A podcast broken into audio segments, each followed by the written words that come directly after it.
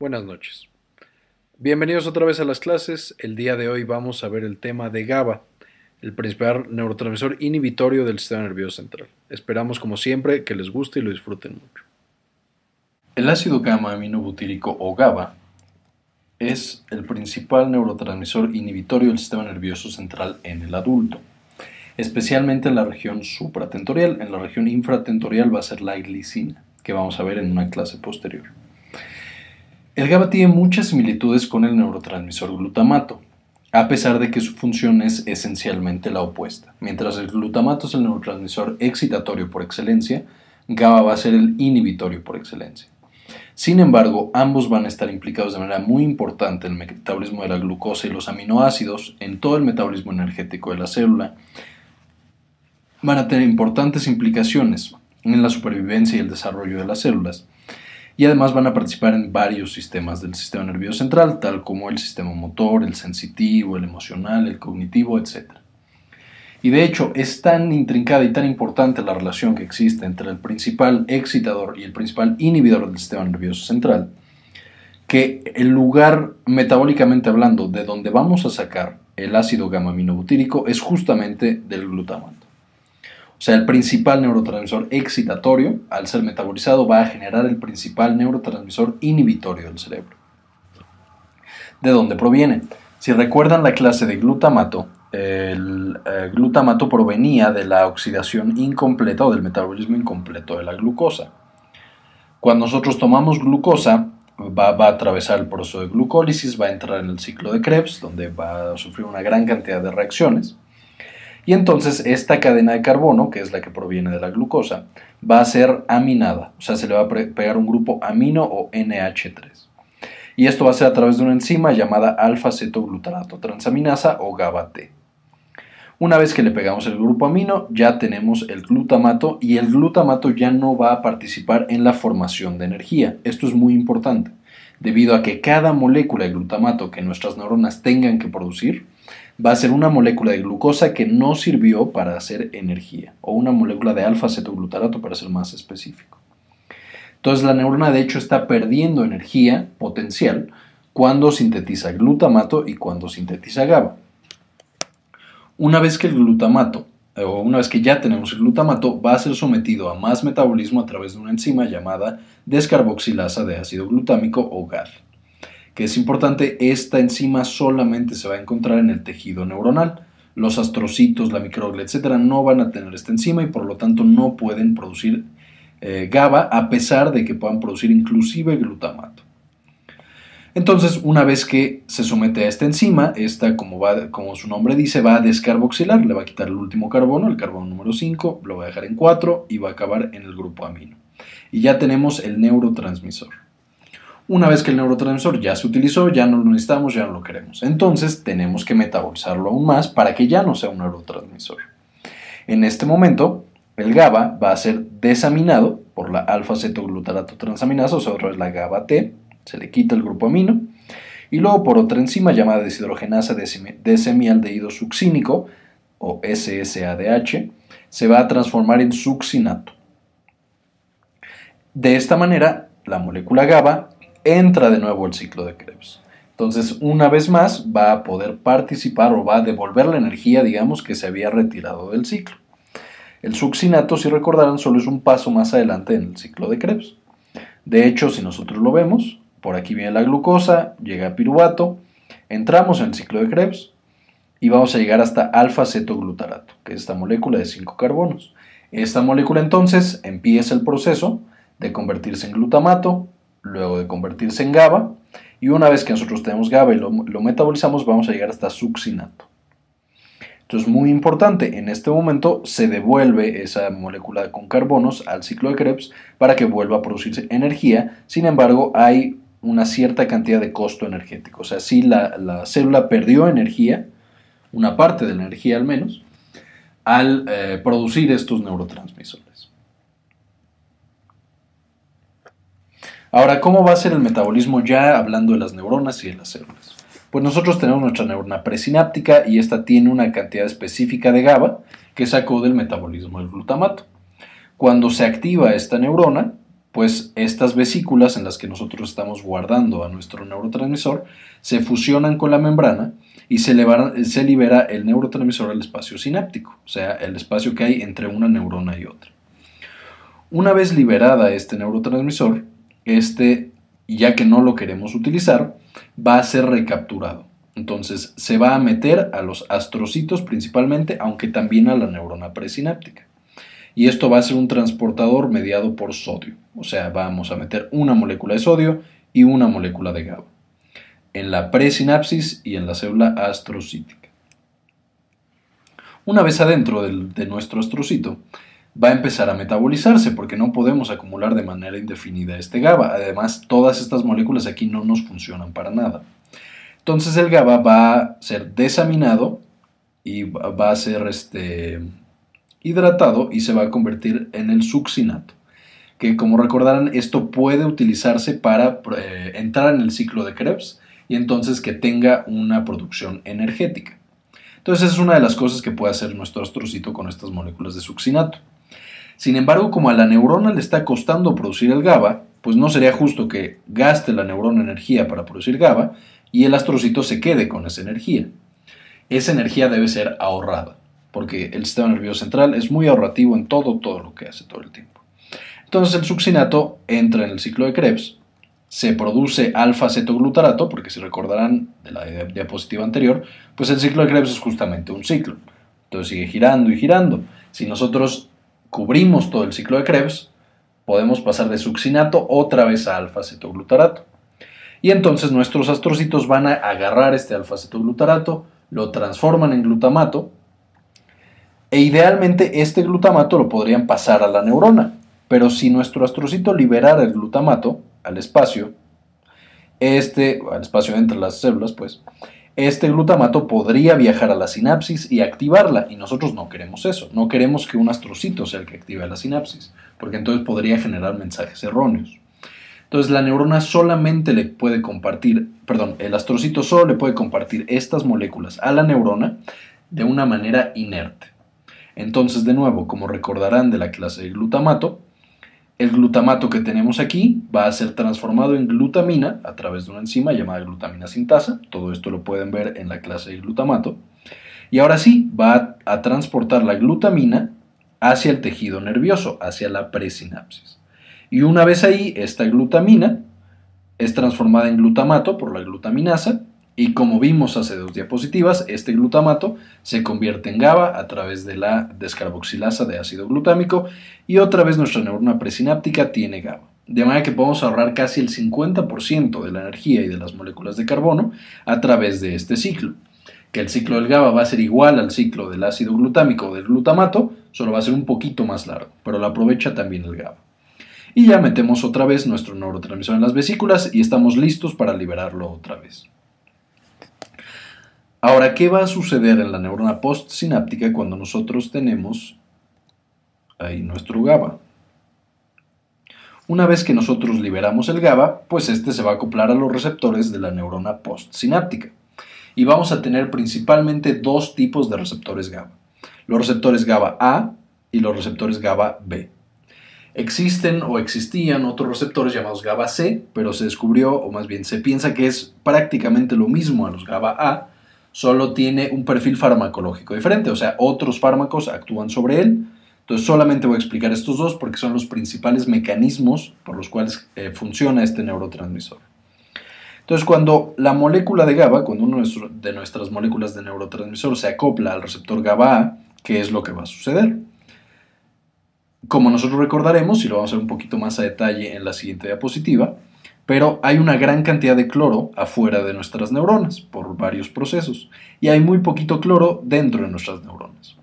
De manera que cuando nosotros activamos el receptor GABA, este receptor se vuelve muy permeable al cloro, o sea, se abre una puerta y solamente deja que las moléculas de cloro se muevan. ¿Y de dónde se van a mover? Pues de donde hay mucho, que es afuera de nuestra célula, a donde hay muy poquito, que es adentro de nuestra célula. Conforme el cloro empieza a entrar dentro de nuestra célula, pues empieza a entrar una gran cantidad de cargas negativas, porque el cloro, como recordarán, tiene una carga negativa. Entonces, ya hay mucho cloro dentro de nuestra célula. Si nosotros entonces midiéramos la energía potencial o la energía eléctrica de esta neurona, veríamos que una neurona de reposo, vamos a suponer que está en menos 50, no antes están más abajo, pero esta es una neurona tipo. Si está en menos 50 y yo empiezo a meter una gran cantidad de moléculas con carga negativa, entonces voy a empezar a ver más y más cargas negativas, y entonces voy a ver cómo mi potencial baja. Entonces, de estar en menos 50, tal vez ahora voy a estar en menos 70, menos 90, menos 100. Y para que yo active a mi célula, o sea, para que esta neurona dispare y, por ejemplo, mande la señal que sea necesaria, ya sea la, señal de, oye, me duele esto, o la señal de tengo hambre, o la señal de libera esta hormona, o cualquier señal que esta neurona debía enviar, yo voy a necesitar que esa neurona tenga una gran cantidad de cargas positivas y que llegue a un punto que es el umbral, que normalmente está en menos 30 para la mayoría de las neuronas. Si mi neurona no llega a este menos 30, nunca va a poder disparar y entonces nunca va a ser activada y no va a mandar su mensaje. Entonces cuando el GABA activa este canal GABA y baja los impulsos, o sea, baja, aumenta el potencial, o sea, la hace más negativa, la hiperpolariza, esto va a generar que se necesite una estimulación demasiado grande para llegar al umbral y prender a esta neurona. De manera que el GABA no solo va a apagar a la neurona, sino que va a hacer que sea muy difícil que cualquier otro neurotransmisor la prenda, ya sea glutamato, acetilcolina, noradrenalina, cualquier otra cosa. Va a ser muy difícil prender a esta neurona cuando está siendo estimulada por GABA. Y este es el primer mecanismo y el mecanismo por el cual funciona el receptor GABA-A. Ahora, tenemos un segundo eh, receptor que es el receptor GABA-B.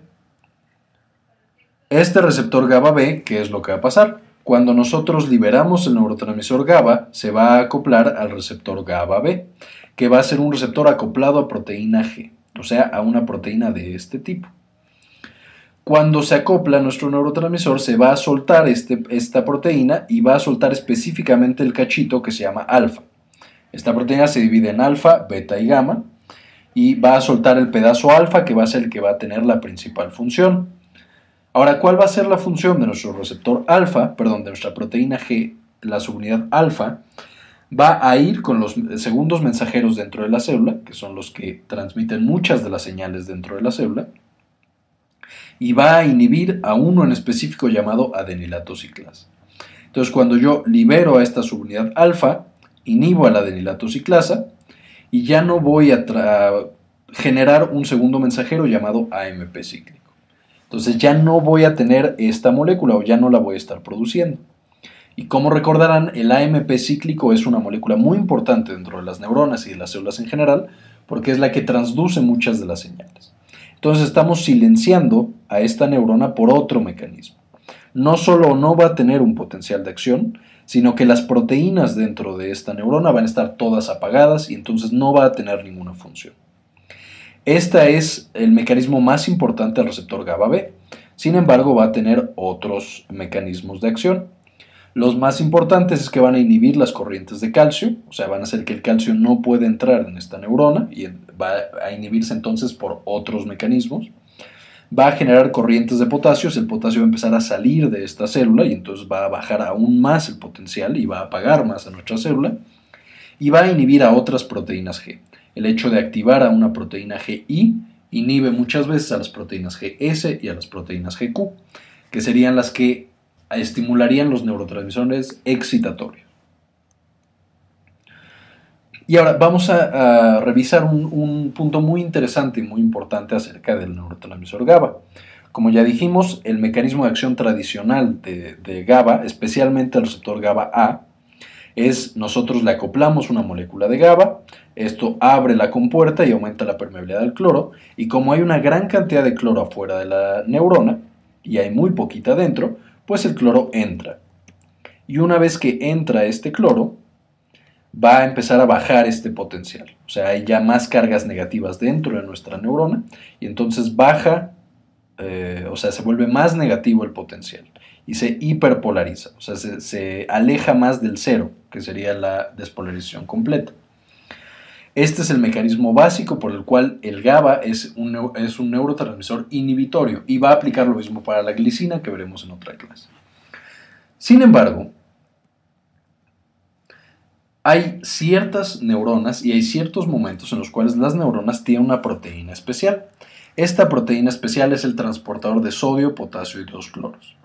¿Qué hace este transportador? Este transportador agarra moléculas de sodio y las transporta a través de la membrana al interior de la célula. Entonces agarra una molécula de sodio y va a meterla.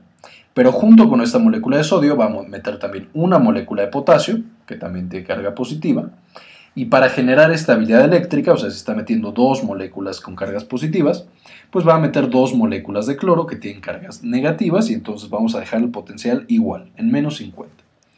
Entonces empezamos a activar esta proteína y entonces mete las moléculas de sodio y mete moléculas de cloro. ¿Qué va a pasar en este momento? Si nosotros tenemos una célula que expresa en suficiente cantidad este transportador, cómo van a estar las concentraciones. O sea, todo el tiempo va a estar entrando el sodio y también van a estar entrando una gran cantidad de moléculas de cloro.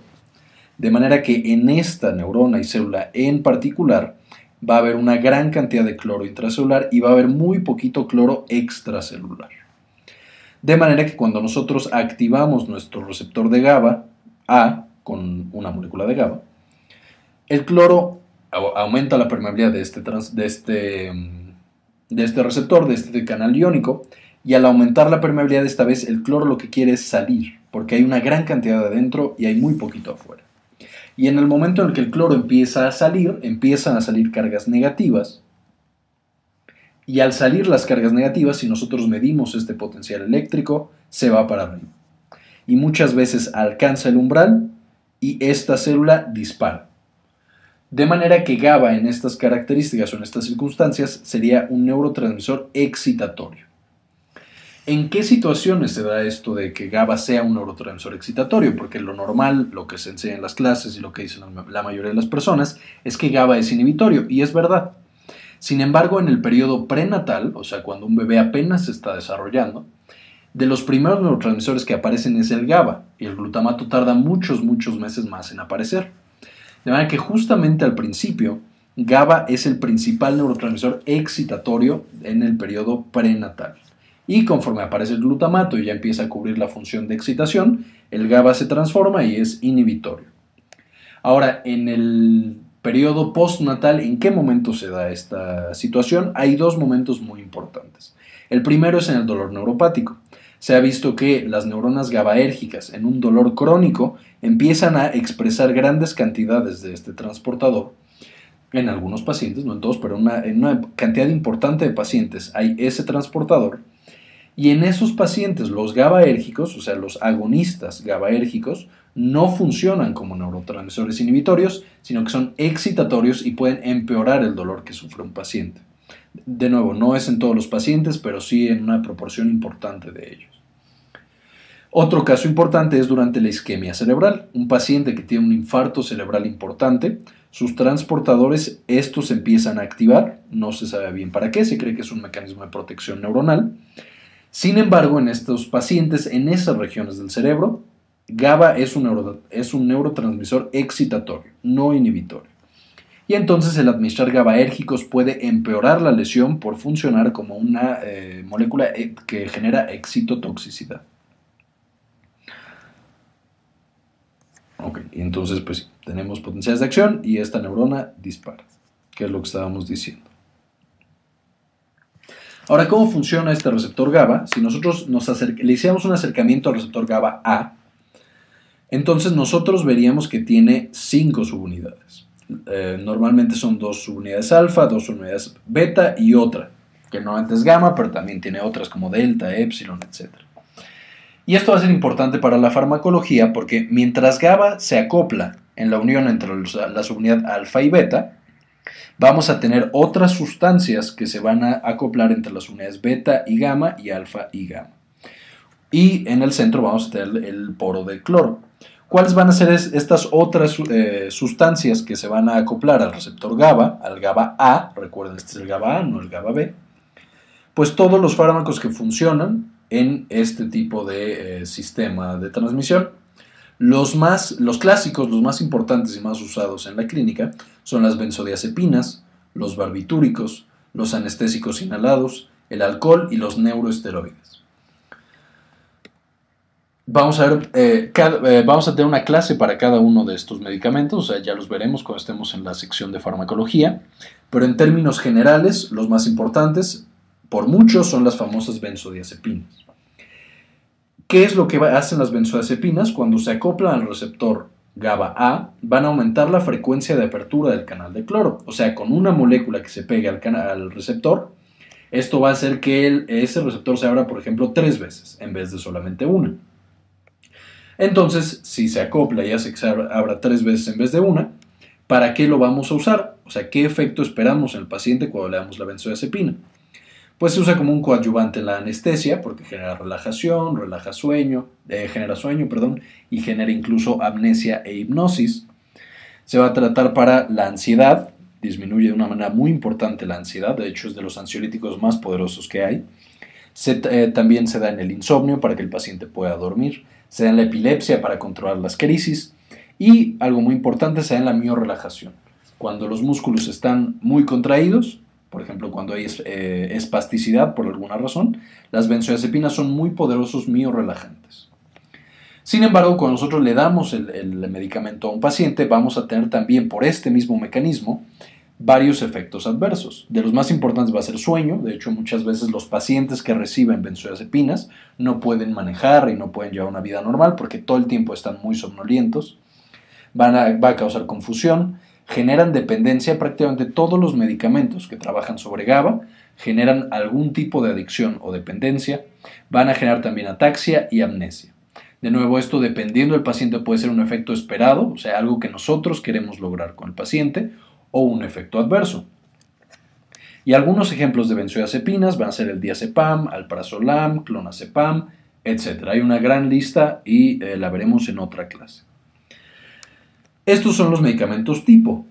Sin embargo, también son los más nuevos y de los más útiles y utilizados. Antes de que existieran las benzodiazepinas, el más usado eran los barbitúricos. La única diferencia entre benzodiazepinas y barbitúricos es que los barbitúricos se pegan al canal de GABA y hace que aumente el tiempo de apertura. O sea, si yo pego una molécula de GABA, ahora en vez de que el canal se abra, por ejemplo, 100 milisegundos, se va a abrir 900 milisegundos. De manera que las neuronas se inhiben más y por más tiempo, porque entró más cloro y es más difícil irlo sacando. Son muy buenos en epilepsia, son muy buenos en anestesia, sin embargo son peligrosos porque si tú te pasas por poquito de la dosis, puedes generar demasiada depresión del sistema nervioso central y hacer que el paciente caiga en coma o tenga una depresión respiratoria. Puede generar sueño muy intenso, confusión, ataxia, dependencia y amnesia, igual que las benzodiazepinas. ¿Cuáles son los medicamentos que todavía se utilizan de los barbitúricos? El fenobarbital, el tiopental y el pentobarbital. Algunos para uso veterinario, el fenobarbital y el tiopental todavía se usa para, eh, en medicina y son medicamentos muy fuertes por lo que se utilizan, eh, pero peligrosos por lo que no se utilizan de primera instancia en general, más que para inducir anestesia, y eso con sus precauciones. De, los anestésicos, prácticamente la mayoría de los anestésicos se ha demostrado de una manera o de otra que trabajan sobre el receptor GABA A. No en todos, de hecho en la mayoría no es su principal mecanismo de acción, pero muchos de ellos trabajan en el receptor GABA A. ¿Para qué se usan los anestésicos? Pues evidentemente para anestesiar al paciente antes de un procedimiento quirúrgico. Sus efectos adversos son una gran cantidad porque no trabajan en muchos, muchos lados. Y algunos ejemplos son el propofol y el alotano. De estos anestésicos, eh, de hecho, la mayoría trabajan también sobre canales de sodio, de que este es otro de los mecanismos por los cuales inhiben a las neuronas. Sin embargo, repito, eh, la actividad sobre GABA-A también es importante y se ha demostrado casi en todos los eh, anestésicos inhalados e inyectables. Tenemos también el flumacenil. El flumacenil es el opuesto, digamos, a estos receptores de acá arriba. El flumacenil se pega también al mismo sitio que las benzodiazepinas, pero en vez de activar al canal, lo bloquea. Entonces ya no permite que las benzodiazepinas se peguen en el lugar donde actúan. La única indicación de, digamos, para administrar el flumacenil es un paciente que se sospecha que tomó demasiadas benzodiazepinas y entonces está letárgico, está dormido todo el tiempo, no se puede despertar y no sabemos bien qué es lo que tiene. Tú le das el flumacenil y como si fuera magia despierta el paciente. Sin embargo, como tiene un tiempo de vida medio muy corto, muy rápido vuelve a, este, a caer dormido el paciente, que es una gran ventaja de los benzodiazepinas. De hecho, se pueden administrar dosis relativamente altas y es muy raro que generen depresión respiratoria, coma y muerte. O sea, los benzodiazepinas tienen una seguridad muy alta en cuanto a efectos mortales. O sea, no matan en general las benzodiazepinas.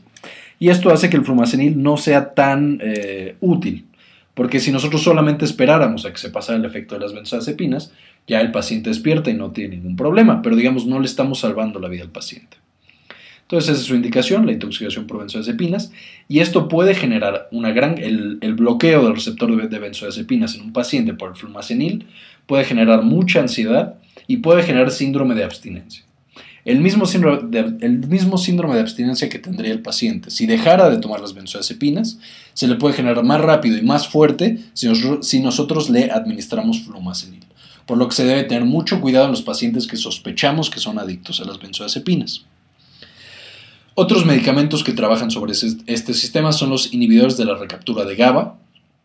Estos se acoplan al transportador que vimos, que transporta sodio y GABA, y aumentan la concentración de GABA en la sinapsis. Estos se utilizan para crisis parciales, entonces si un paciente está convulsionando, pero no una tónico-clónica, en general no, se utiliza para tónico-clónica, sino para parciales, se le administran los medicamentos, aumentas el GABA de manera crónica, digamos por más tiempo, y puedes prevenir este tipo de convulsiones. Los efectos adversos son los mismos que los otros eh, fármacos que hemos visto, somnolencia, confusión, etc. Y el ejemplo clásico es la tiagabina. El baclofen, este es un eh, medicamento especial porque este sí actúa sobre el receptor GABA B, entonces un agonista GABA B. Y como agonista GABA B, eh, lo que va a funcionar o para lo que nos va a servir es principalmente para la espasticidad y el dolor. Se ha probado en el dolor inducido por espasticidad en estos pacientes, por ejemplo, que tienen infartos cerebrales muy grandes o trauma de la médula espinal, que los músculos todo el tiempo están muy, muy, muy contraídos. El baclofen logra relajar estos músculos y que se quite el dolor inducido por la espasticidad. Se ha probado también dolor neuropático y parece ser que funciona al menos en la neuralgia eh, del trigémino. En los otros apenas están empezando a probarlo con resultados eh, mixtos. Y va a causar exactamente los mismos efectos adversos que todos los demás. Sin embargo, como es un agonista GABA B, es menor la incidencia y la severidad de los efectos adversos. Otros medicamentos que también trabajan sobre GABA, pero también trabajan en muchos otros lados, son los antiepilépticos. Estos también bloquean canales de sodio, aumentan GABA, se indican solamente para la epilepsia, tienen muchos efectos adversos y los ejemplos son topiramato y valproato, entre otros. Y eh, me voy a saltar tantito, el alcohol también aumenta la afinidad de GABA hacia su receptor, sin embargo no se ha demostrado cuál es el sitio de unión del alcohol al receptor GABA A.